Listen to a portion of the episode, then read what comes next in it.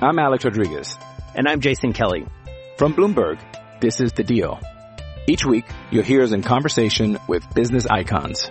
This show will explore deal making across sports, media, and entertainment. That is a harsh lesson in business. Sports is not And, as um, simple you know, I- as bringing a bunch of big names together. I didn't want to do another stomp you out speech. It opened up so many more doors. The show is called The Deal. Listen to The Deal. Listen to The Deal on Spotify. With Lucky Land slots, you can get lucky just about anywhere. Dearly beloved, we are gathered here today to... Has anyone seen the bride and groom? Sorry, sorry, we're here. We were getting lucky in the limo and we lost track of time. No, Lucky Land Casino, with cash prizes that add up quicker than a guest registry. In that case, I pronounce you lucky. Play for free at LuckyLandSlots.com. Daily bonuses are waiting. No purchase necessary. Void where prohibited by law. 18 plus. Terms and conditions apply. See website for details. Hello, it is Ryan, and we could all use an extra bright spot in our day, couldn't we? Just to make up for things like sitting in traffic, doing the dishes, counting your steps, you know, all the mundane stuff. That is why I'm such a big fan of Chumba Casino. Chumba Casino has all your favorite social casino style games that you can play for free anytime, anywhere with daily bonuses. That should brighten your day a little. Actually, a lot. So sign up now at ChumbaCasino.com. That's ChumbaCasino.com. No purchase necessary. VGW Group. Void were prohibited by law. See terms and conditions. 18 plus.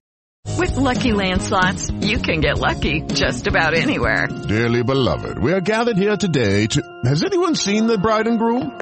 Sorry, sorry, we're here. We were getting lucky in the limo and we lost track of time.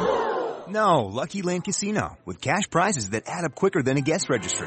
In that case, I pronounce you lucky. Play for free at LuckyLandSlots.com. Daily bonuses are waiting. No purchase necessary. Void where prohibited by law. 18 plus. Terms and conditions apply. See website for details.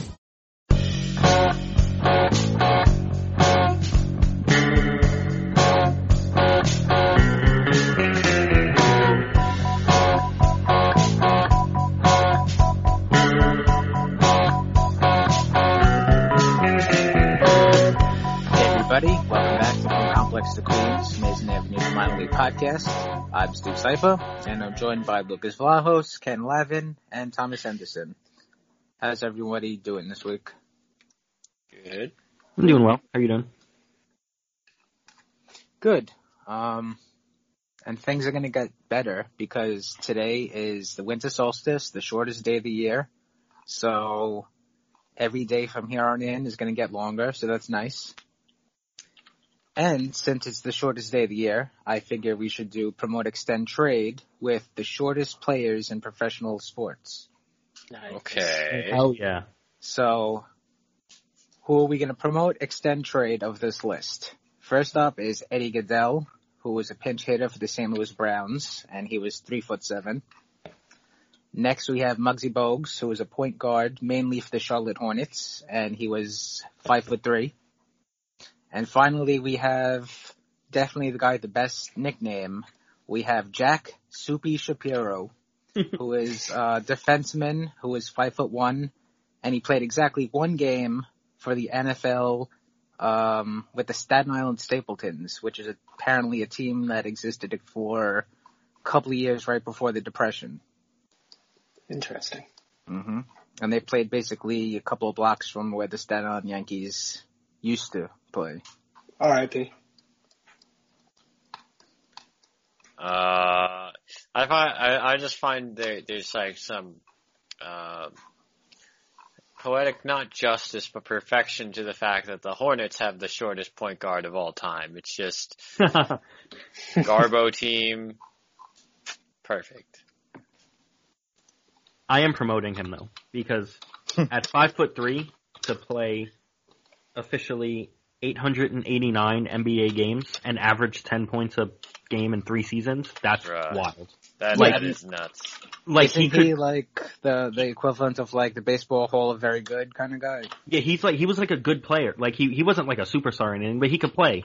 And at five three to be able to play at all, that's wild. God, Just his like- his DRPM must have been horrifically bad. Oh yeah, Can no you imagine trying to play that dude in a playoff series? It would have been a disaster. Every every every possession down, the other team would have switched until they had one guy on him, and then just gone straight to the basket. I don't know what any of that means, but he was in Space Jam, so that means Oh. that he was really good, and aliens from you know other galaxies wanted to take his power. But was so- he better? They, they deemed that his talent was enough to right, steal. exactly, exactly. That's more than any of us can say, probably. I don't know about no. you guys, but I, I am talent, you know, less. Uh huh. So Uh huh. No aliens have shown up in your backyard looking to take your talent. no, yet? no, no. I've been I've been begging for them to. Interesting. Maybe that happened when I was like a little baby, because that would explain a lot of things. Oh yeah, maybe you lo- they already took your talent, and Right. That's why, yeah. Oh, that makes sense. Mm-hmm. I like that story. I'm gonna stick with Uh-huh. that. I'll, I'll agree with promoting him, and I'll uh extend Soupy just for the nickname. You're not extending Eddie Gaedel? How could you I'm not extending extend Eddie Gaedel? Yeah. I'm extending Eddie Gaedel. It was a novelty and the best I- one. I'm sorry, is his nickname Soupy? Didn't think No, it isn't. Good old Soupy Gaedel. so. Yep. well, what, what do you have to do to get the nickname Soupy? That's a good question. And Is it like is not. Soupy like Superman? Probably not. I don't think Superman existed yet. So, Maybe Superman was based off of Soupy Shapiro. uh, press X to doubt. Yeah, X is probably getting pressed a lot. Yeah. Eddie Gaedel is like the he would be an unstoppable if he if he pursued his baseball career. He would basically be an unstoppable player. He would probably Yeah.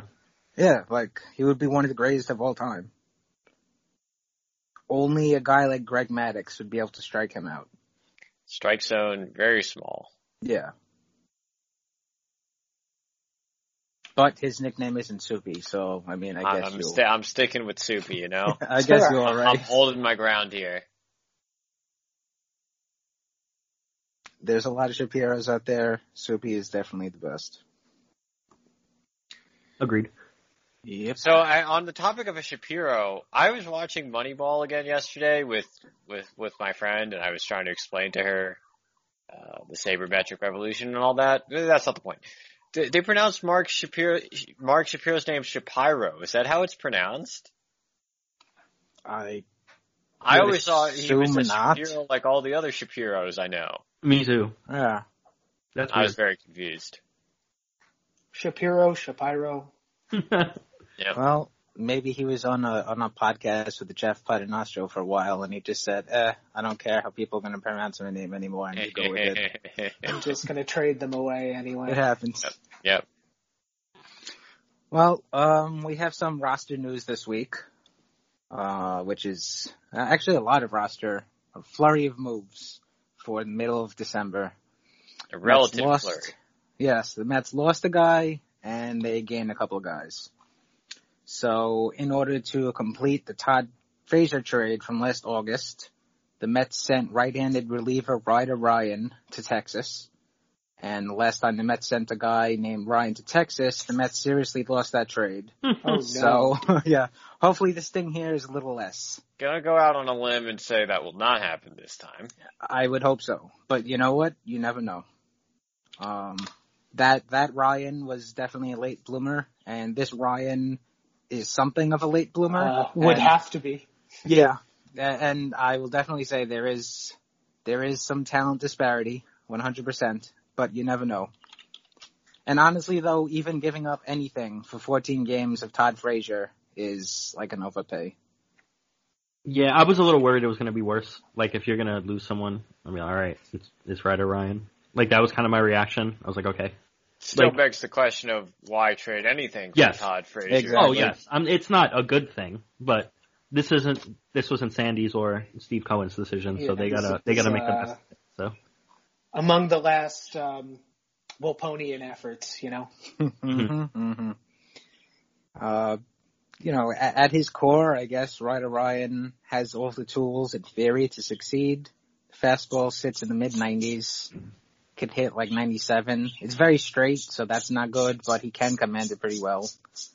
The slider occasionally like flashes an average or above average pitch, and then the changeup is kind of lagging way behind those other two. So he's basically a fastball slider guy, but guys like that can improve in a hurry. You know, when you teach them a new grip or a little mechanical tweak or anything like that. So, you know, like we, you know, he's not impressive, not too impressive, but not a guy I'd want to trade for uh Todd Frazier willingly for 14 games, excuse me, of Todd Frazier willingly. But it is what it is. Just such a strange move. Yeah, that whole. It's almost like whole, there was no thought process there.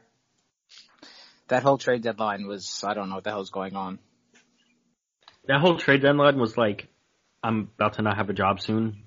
Who who could I bring in? Like it, it's just like I don't know. That was so weird.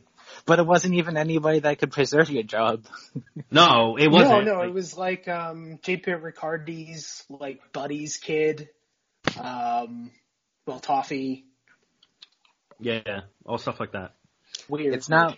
It's like in 2004, whatever it was, 2005, I think.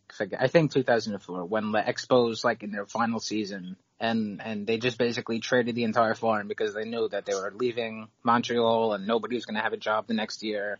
Um, and you know that terrible, terrible trade where they like got rid of like That- John, that's John how you Overton. wanted- Bartolo, That's The how you Bartolo wind up Co- trading uh, uh, Grady Colon? Sizemore, Cliff Right. Lee, and Brandon Phillips for Bartolo Colon. Right, and like at least you're, if you're going for it, like okay, you're getting a solid guy in return, so like okay, at least you're going for it.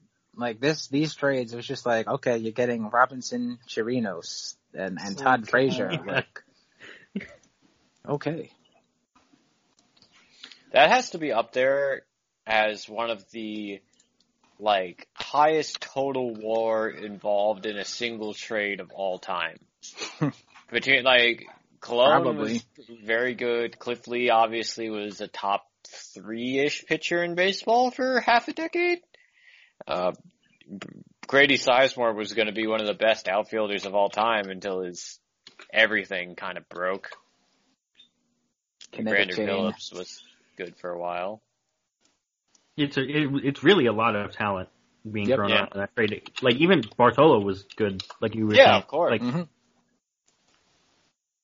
I'm trying to think of another trade where you had that many, like, not just, hey, we got three major leaguers out of it, but no, we got this many good players out of this deal. Maybe the Mark Teixeira one to the Braves? That was like Elvis Andrus and Neftali Feliz, Jared Saltalamacchia, some other stuff. that was like key parts to their World Series team. Mhm. Yeah, yeah. The If you salty wanna- never hit there. Yeah. excluding amount of players, the, the the trade overall in baseball history where the most amount of war was traded definitely is, I guess, the Babe Ruth trade. Yeah, yeah. I mean, that's that kind of breaks this exercise, Yeah. doesn't it? When you trade an all-time great. Whoops. Trade a Mount Rushmore baseball player for like a check. money, Yeah. cash considerations. Yeah. Hey guys, that play was really, really good. Uh huh. I'm sure. Well, another guy that's probably going to be an all-time great is um, a left-handed minor leaguer that the Mets just signed. Um, limb there, Steve. yeah, yeah. Uh, his name is Cam Opp, and for his sake, I hope his name is like Cameron and not just Cam, because Cameron Opp sounds pretty badass. It's like a, a Fabian Nicieza Marvel character from like X Force. Like, What if his name Cable's- is Camera? No, no, that would just be as bad. Camera up. Cameron And Opp his, and his buddy, uh, cool. uh, Boom Guy. But yeah, Cam Opp sounds like a, a goofy background Star Wars alien who's just kind of hanging around. Uh huh. Not so good. Cam Opp works in the cantina. Yeah. He's one of those bounty hunters, uh, Darth Vader brings in an Empire. Oh yeah. That's No, they had cool names at least. Bossk? Bossk is cool. Alright, whatever. I mean, maybe he's maybe the name Bossk is not cool, but Bossk, Bossk, who's is- wearing an old Doctor Who costume. Listen, they didn't have Steve Cohen's budget, so what can you do? But I really uh, Cam, love when this podcast becomes um, from Tatooine to Hey, hey, if we want to talk for an hour about the Mandalorian finale, I'm all for that. I'll, I'll, I'll go off on the Mandalorian finale. from the out from from outer rim to inner core. There. But uh, yeah, Cam Opp, he's a 25 year old, five foot ten left hander with no track record of uh, baseball outside of college and a single season in the Frontier League. So expectations should be understandably low. But he does have an interesting story at least. So there's that. Uh, he was born in Colorado and his family moved to London because his dad had a really, really good job at like a famous financial group or lawyer group. I don't know, whatever it is, but obviously, um, the amount of baseball opportunities in London are not as many as the opportunities in the United States. So, you know, he took whatever opportunities he could over there, but the highest level of baseball in England is still pretty low in amateur. So when he was a teenager, he basically went back and forth between England and the US a couple of times. First to go to, you know, some travel teams and baseball camps. And then he came over basically permanently as a, uh, junior in high school. So that would be, I guess, 16 or 17. And he attended the Christ School, which is a boarding school in Asheville, North Carolina. And he graduated from there. And he initially he went to the College of William and Mary, but at that point in time, his dad just recently died from cancer, and you know, not having his family around and all the normal difficulties of juggling college academics and college athletics and everything like that. It just didn't work out for him there. But he did get accepted to West Point because his headmaster at his boarding school basically put in a good word for him. You know, he had wanted to go to West Point, obviously. Uh, you know, you don't just magically appear. Yeah, there. right? yeah, I His- guess I'll go to West Point as a backup. his former headmaster at uh, the Christ School put in a good word for him. They got some politician to, you know, expedite his application to West Point. It was some dude named um Joe Biden put in a good word for him. So pretty good. What? Yeah. Um, Friend of the podcast, Joe Biden. Yeah, Yeah, sure. Friend of the podcast. We just lost half our view, half our listenership. We're Damn. down to one, guys. So he was a walk-on on the West Point baseball team, and he basically ended up uh, pitching all four years that he was there as a cadet. He had a cumulative 4.11 ERA in 181 and two-thirds innings, most of them out of the bullpen. Peripherals are okay. He allowed uh, 168 hits. He walked 85, and he struck out 181. Um, wasn't drafted in his senior year, so he pitched with the Evansville Otters in the Frontier League in 2019 and he was pretty solid out of their bullpen. And now he's a Mets player. But again, he just turned 25, no experience really, so you know, uh, hard to hard to tell a where his future will take him, and b even where he, like he's going to get assigned. Maybe Brooklyn. I don't even know. Having a little So- data would help. Yeah. So this is a cool story. Like, I'm I'm cool with signing dudes like this because like it's interesting and it's a different way to get talent. But how does Sandy and Jared Porter, a front office of two people, know who that is? Like, I would think that like the analytics department would bring him to you. You know what I mean? Like, Right. like Sandy isn't out here scouting West Point baseball, you know, like, eh, so like, I'm just very curious to see how he even ended up like, well, we probably won't ever know, but like, when I read the news, I was like, how did he even end up on the Mets radar with how small the front office is right now? You know, like maybe Porter was scouting him in Arizona and, or not him specifically, but like the team was, you know, just, it, it was just curious to me how he even ended up on the Mets radar at all in the first place. well, isn't a lot of the scouting staff still intact? Like That's- Tramuta's that's true, still yeah. running That's um, true, yeah. things. Right, but like they're all working and Tramuta.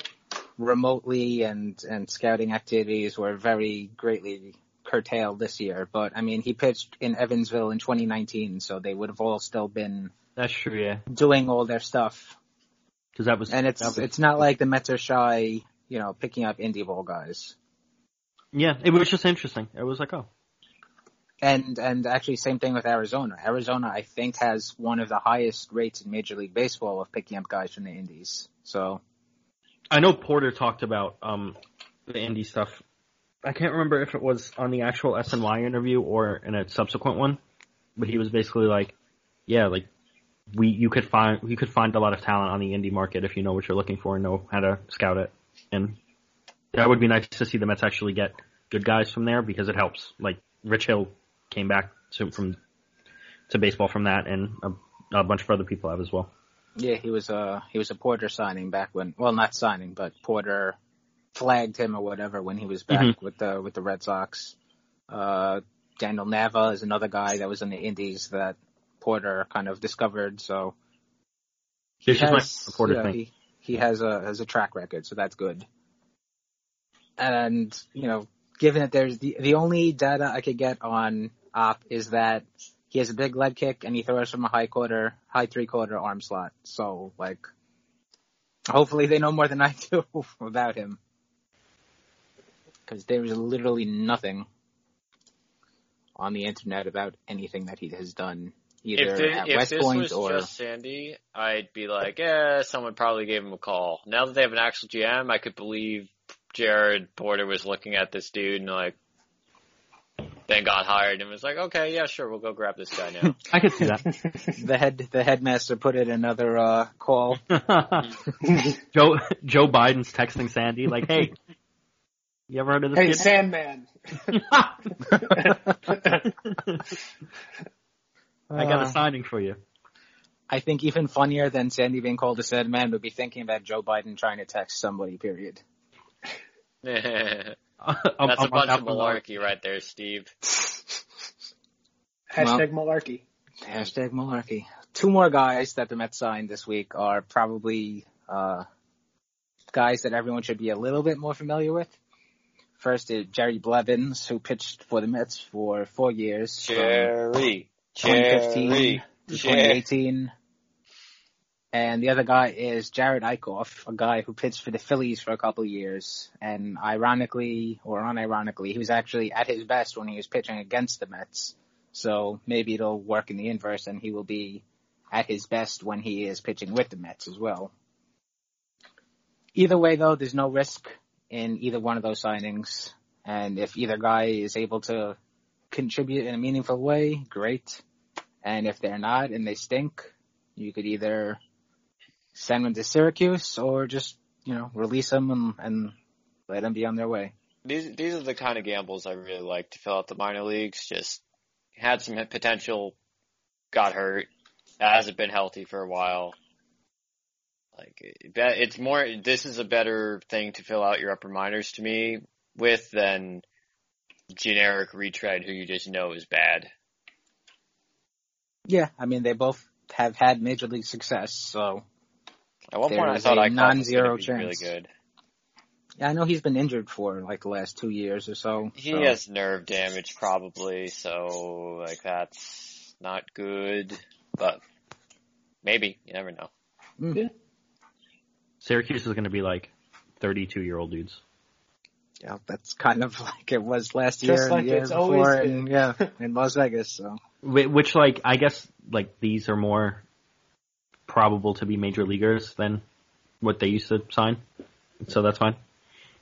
It's just it's just so thin in the in AAA that you need to really sign a lot of people. I'm sure there's going to be a lot more of these guys that we talk about up until uh, spring training starts, and even probably after when dudes get released and stuff. Mm-hmm. Mm-hmm. And obviously, one more guy um, that is new to the organization we started talking about is Jared Porter himself, the new GM. Uh, he got his career started in 2014. He was a player development turn, intern with the Red Sox. Uh, first in uh, first in their complex at, at, Fort Myers, and then in Boston itself.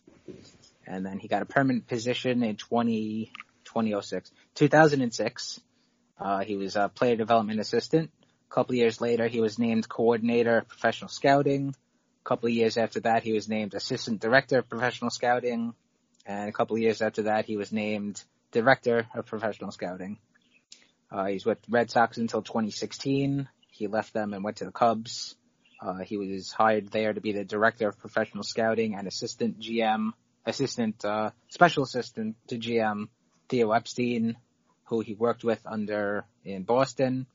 They just spent one year together and then he was hired by the Diamondbacks to be their senior VP and assistant GM in 2017, and that's what he's been doing since until being hired by the Mets. And basically, during his time there, uh, you know, he, he supposedly was well liked and, you know, was really putting an emphasis on combining scouting and analytics and, you know, just basically identifying undervalued assets and being a good executive, which is something we have not had too much of late. So, No, like I don't know the. This is probably the best GM the Mets have had uh, uh, ever. I don't Like, know. I Frank love Stan- Cashen did some stuff in the 80s. Yeah, I would say like Frank Cashen was probably good. Sure, sure, sure. At least in the last two decades, right? Because like, o- Omar was Omar. Um, Sandy, as as entertaining and obviously sharp as he is, is not the most modern or shall we say imaginative GM. And perhaps like he was limited by the Wilpons, but I don't think that description of his style in general is is inaccurate. Um, Brodie was a person who who was GM for a time.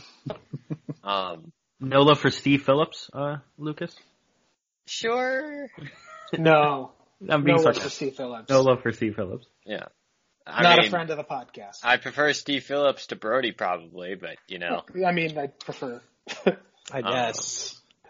Th- this is all with the caveat, of course, and I know smarter podcasters and baseball people than me have talked about this a bit over the last couple of weeks that it's hard to evaluate these first time GMs. Like, there's no track record to judge them on. The inner workings of other front offices are somewhat nebulous, right? We don't know exactly what he did at each of these stops, but he checks all the boxes for what you'd want to see from this hire, right? Short of getting Neander, I don't, who, who they got blocked on, I don't know that you were going to hire anyone better than this. I think given the circumstances, I don't know how they get someone better. Like with having to jump it down from a player, a president of baseball operations to a GM, Right. having to deal with Sandy being around, I'm sure wasn't exactly attractive to a lot of people. Mhm. Having um, just it's December, it's almost Christmas, and you don't have a GM yet. Like it started to get mm-hmm. kind of deep there, you know, like it started to take a while. But I don't know, like I don't know how he's gonna be when he actually runs stuff, but it's hard to be like, oh, he's gonna be bad because he just he he's the type of GM that the Mets would never have gotten under the Wilpons. Like he would take one look at the Mets and be like, nah, I'm staying in pass. Yeah, because he knows that it would just like mess up his career path. So I don't Yeah, know. this is formerly the place where careers go to die. Exactly. And like now it's a place where careers go to thrive. Go to be born. Yeah, like you know, like crossed. Like we just don't know any of it yet. But I mean, For I those of you who enjoy conspiracy theories too, if Mm. if the Mets were going to actually wait a year and hire Theo for contractual reasons at his former employer or what have you, this is probably the lieutenant you hire to be GM when you bring him in as PBO. I don't think that's necessarily a crazy thought. I like Not your say- I'm not saying theory. that will I- happen. I like your newsletter and I would like to subscribe. Let, let me sell you some nutrition supplements too while we're at it. Um, I take enough nutrition supplements. I don't need any more. Do you have any essential oils? yeah, I, I got some of that in the back. Fish oils. Fish oil is actually good for you. Oh, no, no. I got some of that lavender extract out here. You know, that'll that'll prevent COVID. Ah, we got some. We got nice. some real good snake oil. hydrochloroquine. well, if you remember from months, months back, according to Satchel Paige, he used a secret snake oil Indian salesman potion to like make him really good. So maybe I will take some of that snake oil. You know, I I really love and respect Satchel Paige as a baseball player. I'm not sure I'm going to take his medical advice on on anything, and I and I mean that I mean that with no say that with no disrespect. Very fair point. Satchel Paige, MD. But has he delivered a child? That because that's the true barometer of whether you get to call yourself a doctor or not. Did Doc Gooden ever deliver a child? I wouldn't put it past Satchel Paige to have delivered a child. You know, you make a good point there. he, he lived quite the life. You're, yeah, you're exactly. right. Hmm. Doc Gooden probably less so, but but Satchel Paige, yeah, I I think he might have.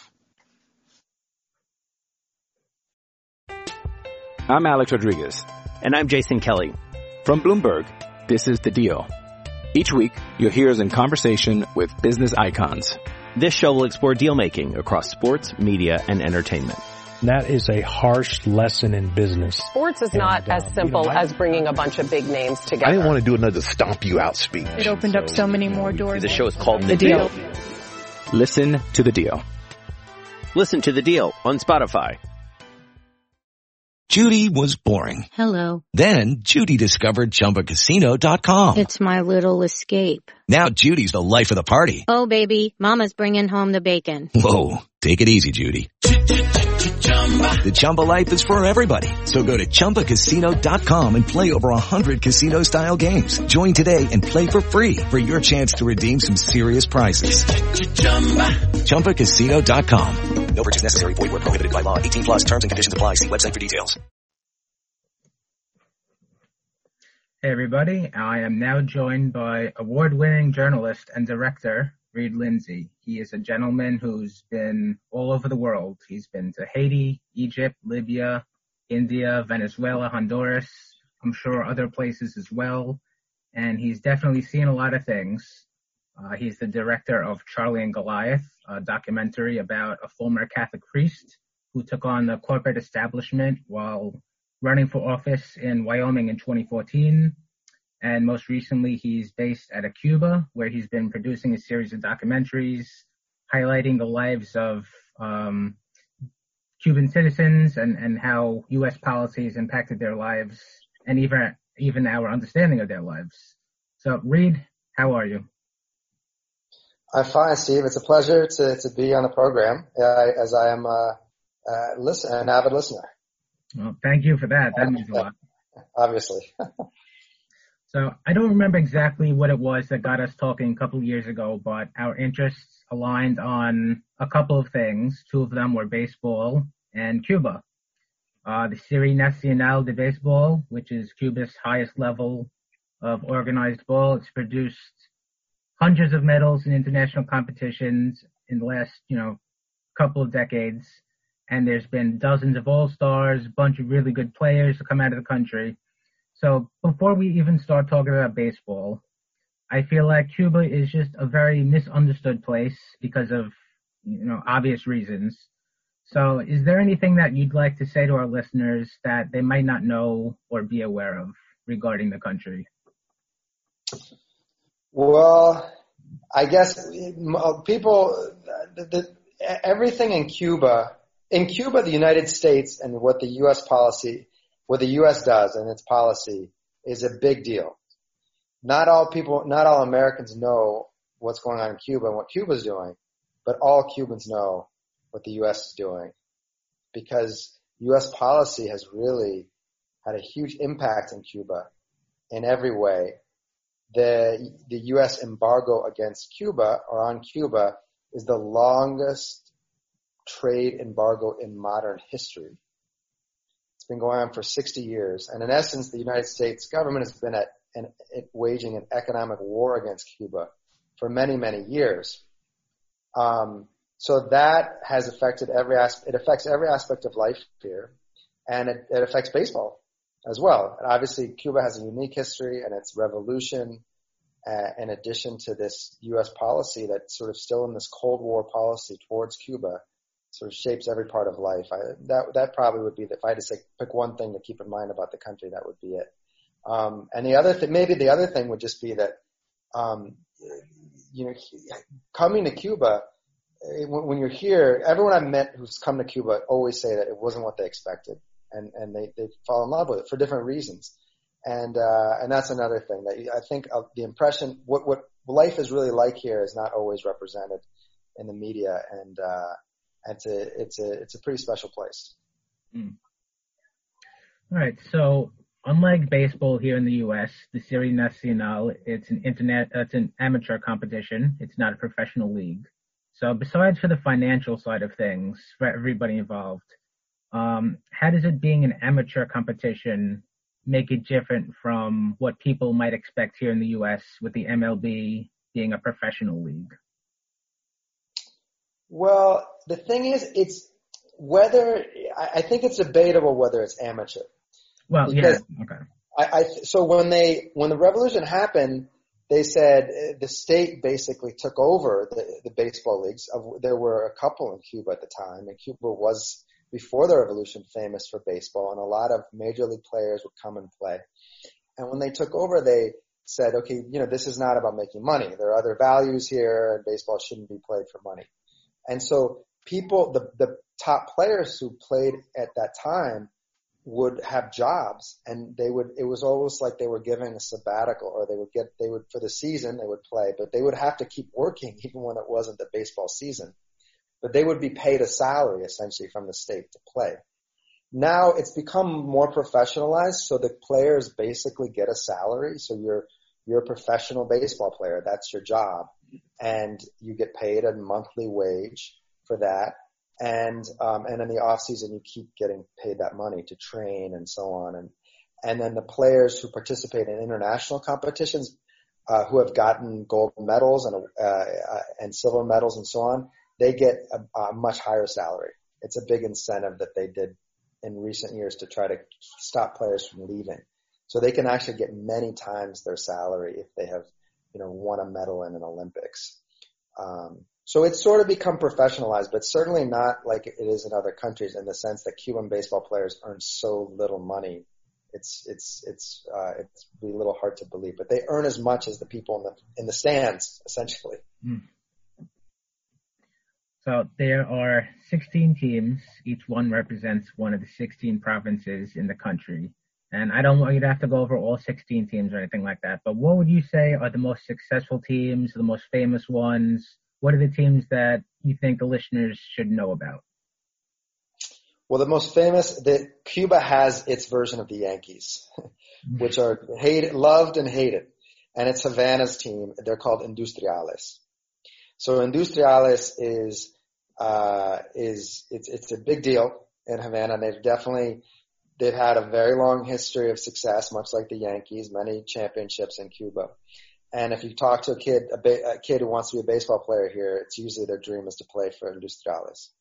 So that would be the top team. Interestingly, what I found out when I came here is that there was another team. It, when I came here in 2015 to start doing documentaries on baseball, uh, there was only one team in Havana. Every province had its team. But I found out that in previously there had been a second team in Havana, and its name was the Metropolitanos. the Mets. They had a Mets. And it was sad hearing the story because I found a, a, ba- a famous baseball journalist here, and he was ta- he was a Mets fan. So we we bonded because I was a fan of the Mets in the U.S. He was a Met fan of the Mets here. Their color, unfortunately, was not orange and blue. It was it was red.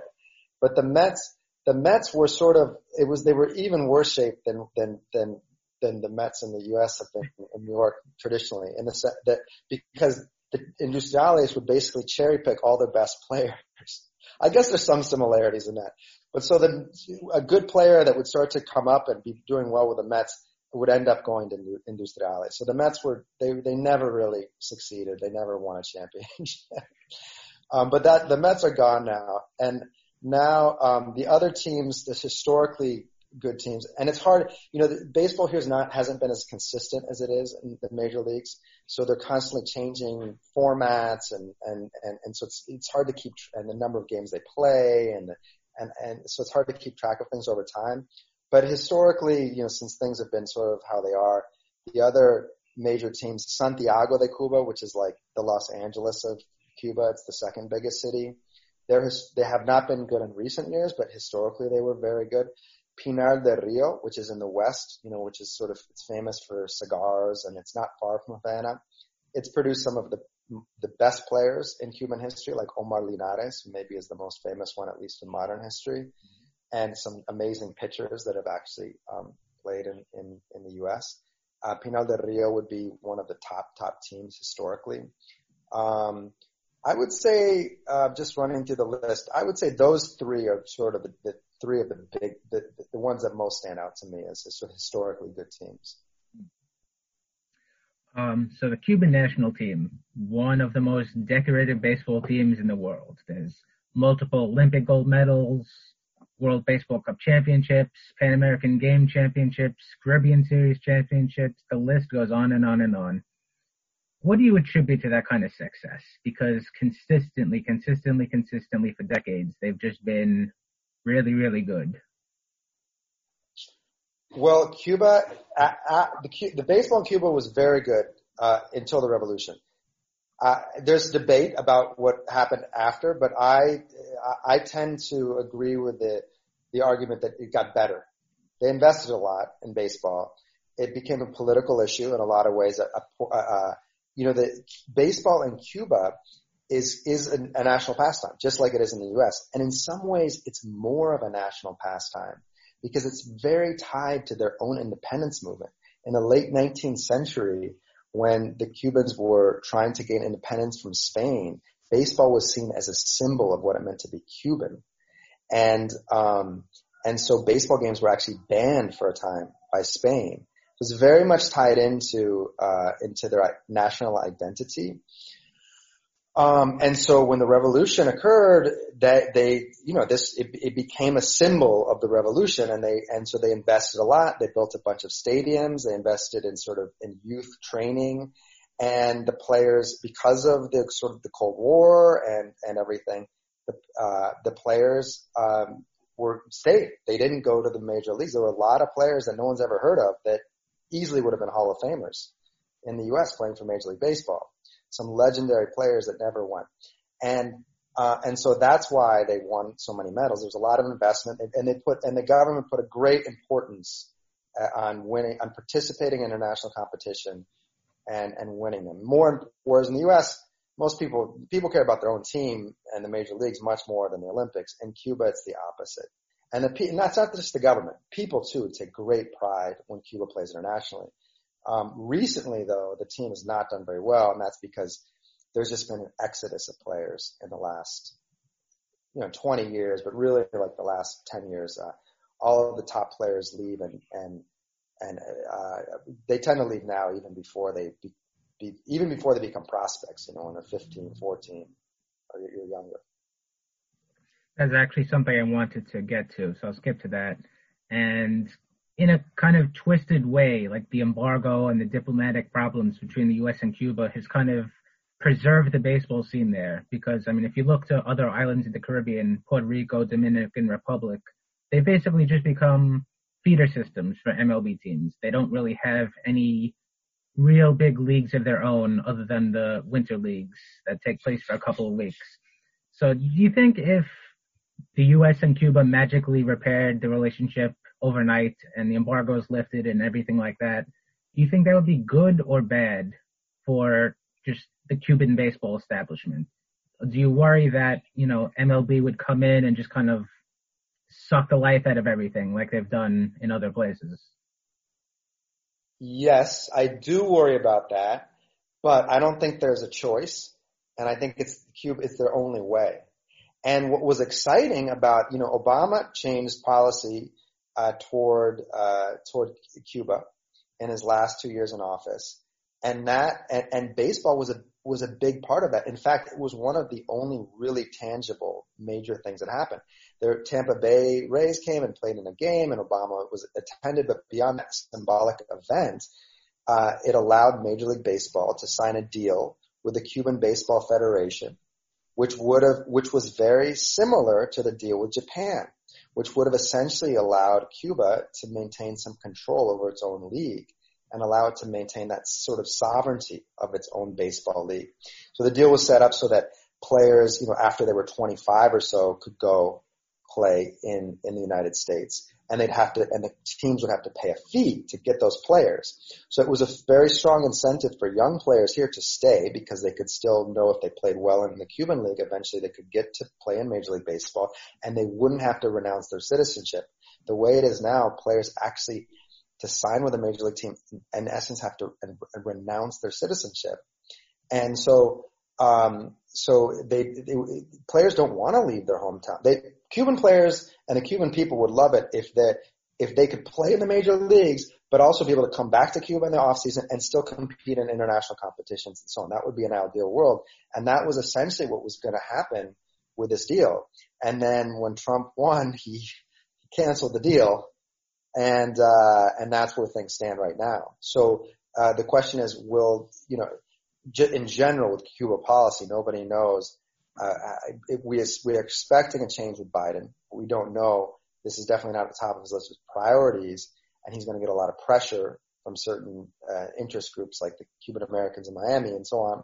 And so, and, and, and we don't know in general his, how his policy towards Cuba will change, and we don't know how his policy towards Cuban baseball will change.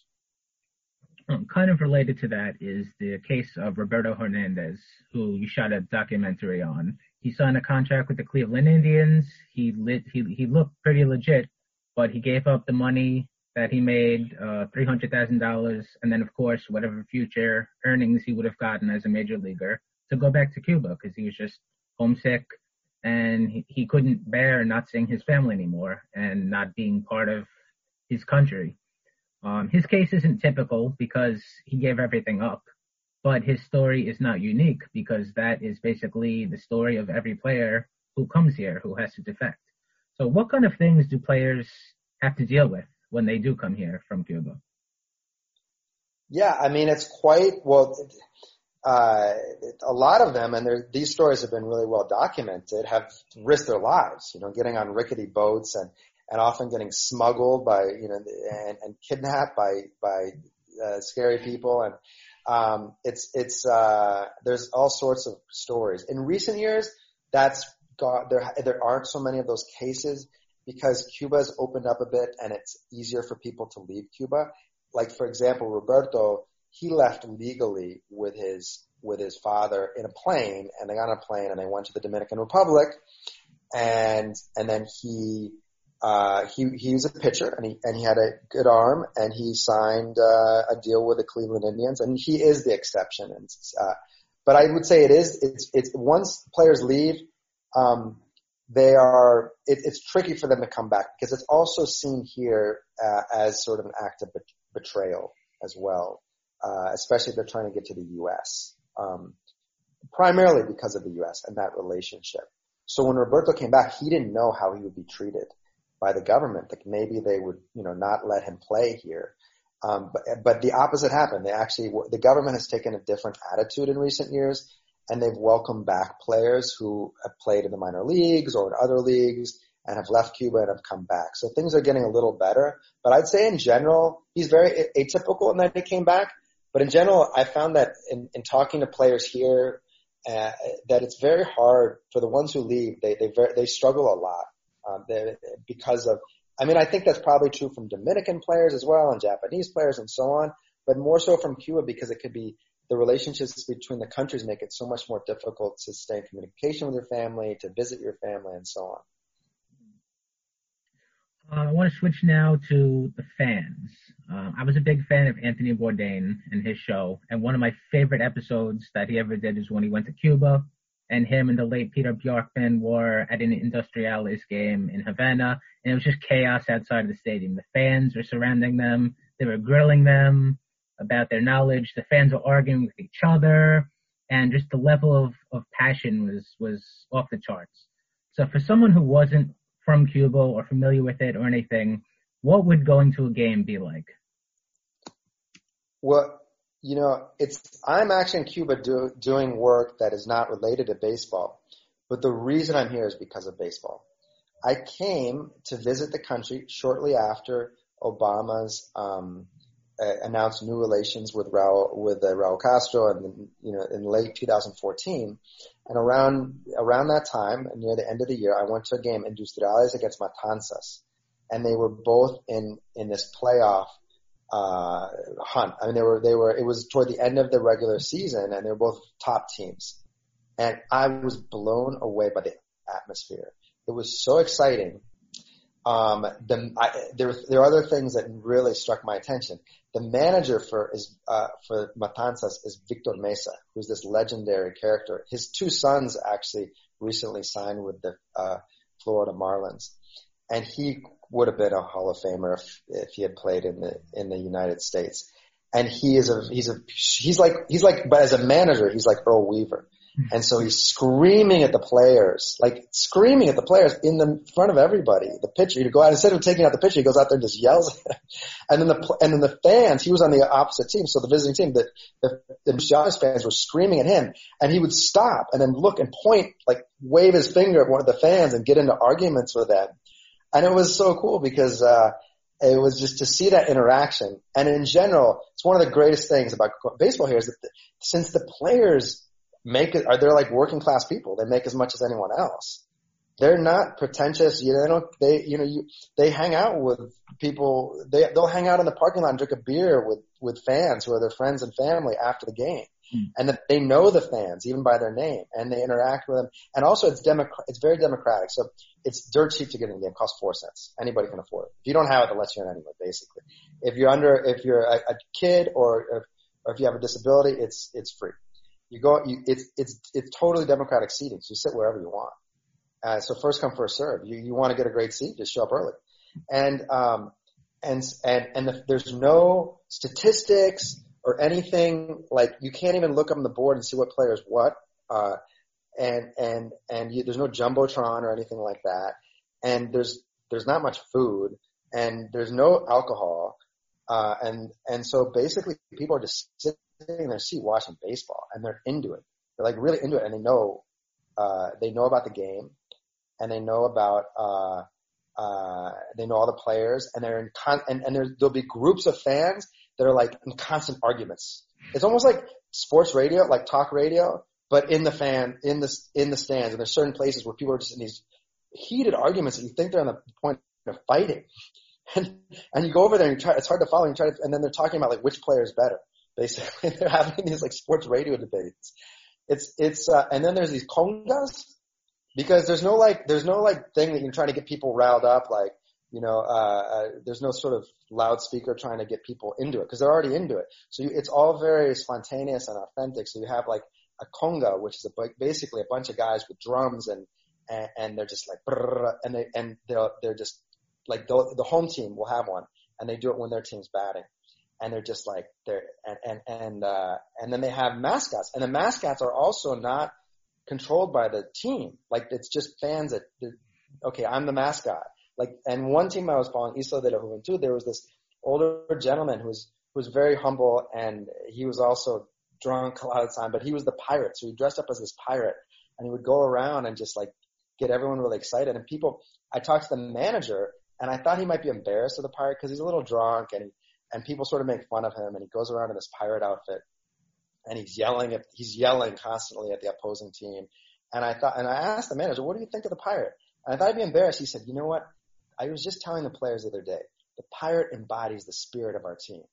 He's an underdog, you know, he's, he's a humble person, but he fights. He fights to the end. It was really cool. Anyway, it's just, I talked to an American once here who was at a game. I didn't know him. I just was interviewing because there's a section where foreigners sit and I and, and he was from like, Kansas or something, and I and I asked him what he thought about it. He said, "This is pure. It's pure baseball," and he just was like so happy to be there. And actually, all baseball fans I've met, and even non-baseball fans who have gone to a game, they just they can't get over it. They just say this is so much fun. It's amazing. I I haven't been to games in the DR, Puerto Rico, so maybe it's similar, but I do think certain elements of it, like the sort of very democratic and and uh, I don't know, very accessible aspect of it might might be different in Cuba.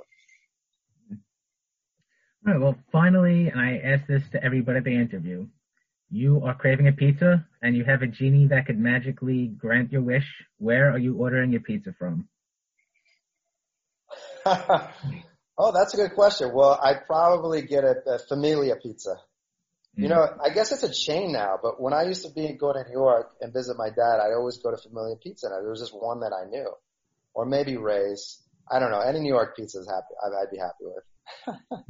and since actually, since you're such a well-traveled guy, just in general, what is your favorite um like cuisine? Uh, Mexican food. And mm I would say, if anyone's thinking about going to Cuba, don't come here for the food because it's not known for its food limited stuff. They have nice route. I'm not. I don't want to diss Cuba hard on like on the food because they do have nice restaurants and, and and some good dishes and so on. But it's definitely not the not the best country for for its cuisine. Mm. All right, Reed, thank you so much. Is there anything you're working on right now that you'd like to plug? Well, um, I am. Oh, can I say one more thing about Cuba baseball? Yeah, sure. Go ahead. Yeah, because it's something I always think about with the Mets. And actually, it's funny when Steve Cohen, uh, you know, which is became the the owner, and and we're all so excited about that because things seem to be changing. It's almost weird. Everything seems to be positive news these days. But he came in and he said, you know, my mission is not to make money; it's to make millions of people happy, right? And what what what one thing in all of these, you know, the, the labor disputes, it's the unions, the players against the owners, right? And then, uh, and, and so, and, and then that's the dynamic. It's a business, and you have workers and you have owners, right? Just like any business, I guess, or a big company. And then, and so you have these labor disputes, and then a player wants a bigger contract, and then Albert Pujols, he leaves uh, St. Louis to go for the Angels, even though St. Louis is, why would you leave St. Louis? I mean, they love you there. You won a World Series there because they offered him more money, right? And and and so uh, he's not going to be loyal to St. Louis because the owners aren't going to be loyal to him, right? So the, the owners aren't loyal to the players. The players, why should they be loyal to the owners? Mm-hmm. But wait a second, there's a nut, there's a third party to this whole thing. It's the fans. We're loyal no matter what, right? If you're a Mets fan, you can't. It's not like a. It's sure you can call it a business, but it's not really a business because if they're not serving us well, we're not going to suddenly become Yankees fans, right? Gotcha. So we're sort of stuck. So, so, but we're, we're not taking in, we're not taking into account an equation. So when people look at Cuban baseball, they say it's so unfair. Why do the players make such little money? This is terrible and so on and so forth. It's true. And I understand that. And that's why the players leave, obviously. But at the same time, Cuban baseball is essentially set up for the fans. The priority is on the fans, mm. not on the players. You could say maybe it's on the owners in the sense that the owners the state and they use the baseball sometimes for political ends. Okay, that's that's a fair statement. But really the fans are prioritized and that's why players don't move around a lot from team to team. You grow up in a certain province, you play for that province and you play it there your whole life.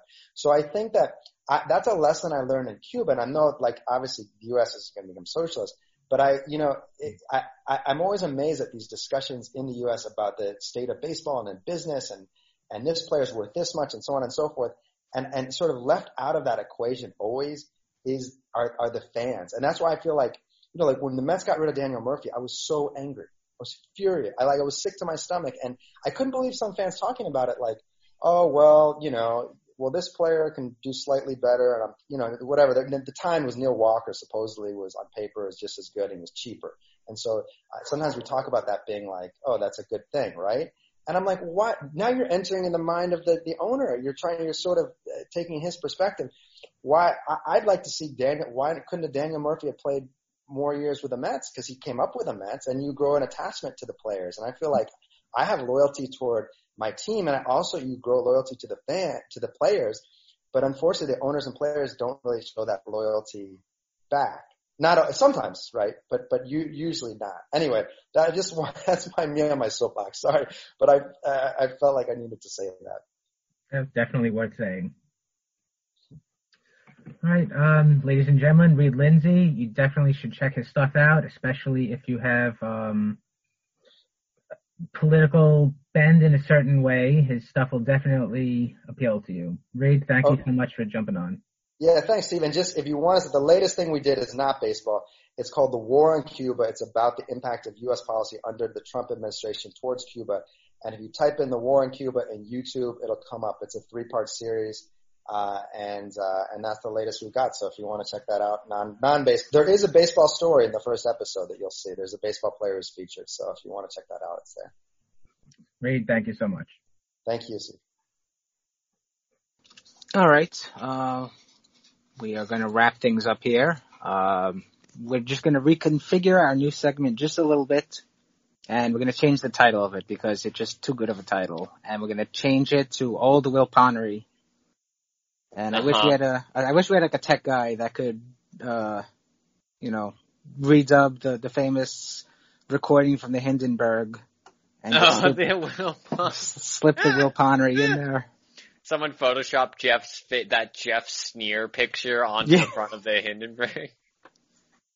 Talented podca- podcast listener, please do this for us. Yeah, that would be nice. Free We'll give you a shout out if you make this Photoshop and like tweet it at the pod or something. Mm. But basically, you know, same concept, the most Lil Pani stories of the news and everything. So I think this week it, it goes to Mike Pence or, or whoever is the decision maker, the Trump administration for declaring that the official name of recruits for the Space Force are going to be called Guardians. So we have soldiers protecting the land, sailors protecting the sea, airmen protecting the skies, marines doing whatever they do, and then we have guardians protecting a galaxy. Guardians of the local space around the planet. Doesn't have quite the same ring to it. Guardians No. of the Atmosphere.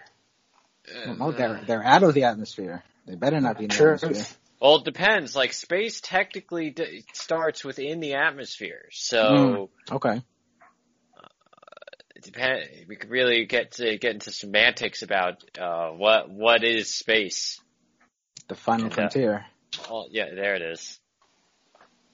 I'm so glad that that the space force continues to be a priority, even the even in the waning days of the administration. Though, you know, like I, I know there's a lot of other important issues that require time, but I, I truly appreciate that uh, uh, uh, building up another military institution to defend the vital new front of space uh, is still happening.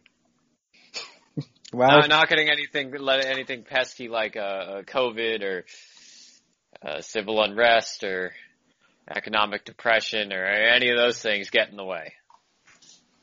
well, that is why Mike Pence and or whoever else is the uh the Wilpon of the week. Very, very Oh, much uh, overpaying for proven closer TM while ignoring the 17 other holes on the roster energy here. Mm-hmm, mm-hmm, exactly. Can we call relievers guardians of the leads? sure. You know, that has a better ring to it than the Space Force anyway. yeah. Seriously, you think they'd have like someone who could do some better branding than that? Like, did they Yeah. like test this in any pilot groups? No pun intended. Probably not. I assume that that became a thing because Trump had like a really realistic dream one night, so. Just like a very Uh-huh. realistic dream. I mean, maybe he's About, just you a know big what would be Destiny cool? fan. Where if video game p- people would know that in Destiny you're a you, you guard you, you're a you're called a guardian and you live in space and you protect the So earth Trump, Trump plays Destiny confirmed. Yeah. Or at least Mike Pence does. because and and Destiny like quote tweeted the uh the announcement and they were like well, uh, sounds familiar like the official account was like uh You know, you know what? I actually bet like one of the random Yahoo aides plays Destiny and just yoinked it thinking no one would notice because they're probably an idiot. And that's how we got uh, Guardians for the Space Force. Now I'm picturing like Trump playing an online first person shooter, just like saying terrible racist things to everybody. So a normal person playing an Right, online exactly. first person shooter. exactly, but just as Donald Trump. Huh. There are actually some great videos of people with like soundboards of various individuals going to play games. Pretty sure there's like a Donald Trump plays CODs or plays Overwatch. You know, that's uh, entertaining. Well, at least something's entertaining with Donald Trump. Yeah. We continue to just hemorrhage viewers here, you know? We're losing the heartland. Oh, damn it. I don't think we had much of the Heartland to begin with. hmm All right. Well, if anyone has any questions, comments, whatever, you could send us an email at our email address from complextoqueens at gmail.com. You could follow us on Twitter and shoot us questions there. I am at Steve Sypa. Lucas is at Elvlajos343. Ken is at KenLevin91. And Thomas is at said season at ZN. Subscribe to the podcast, you get your podcast from, rate and review it. And of course, thank you for listening. And we will be back next week. And until then, love the Mets. Love the Mets.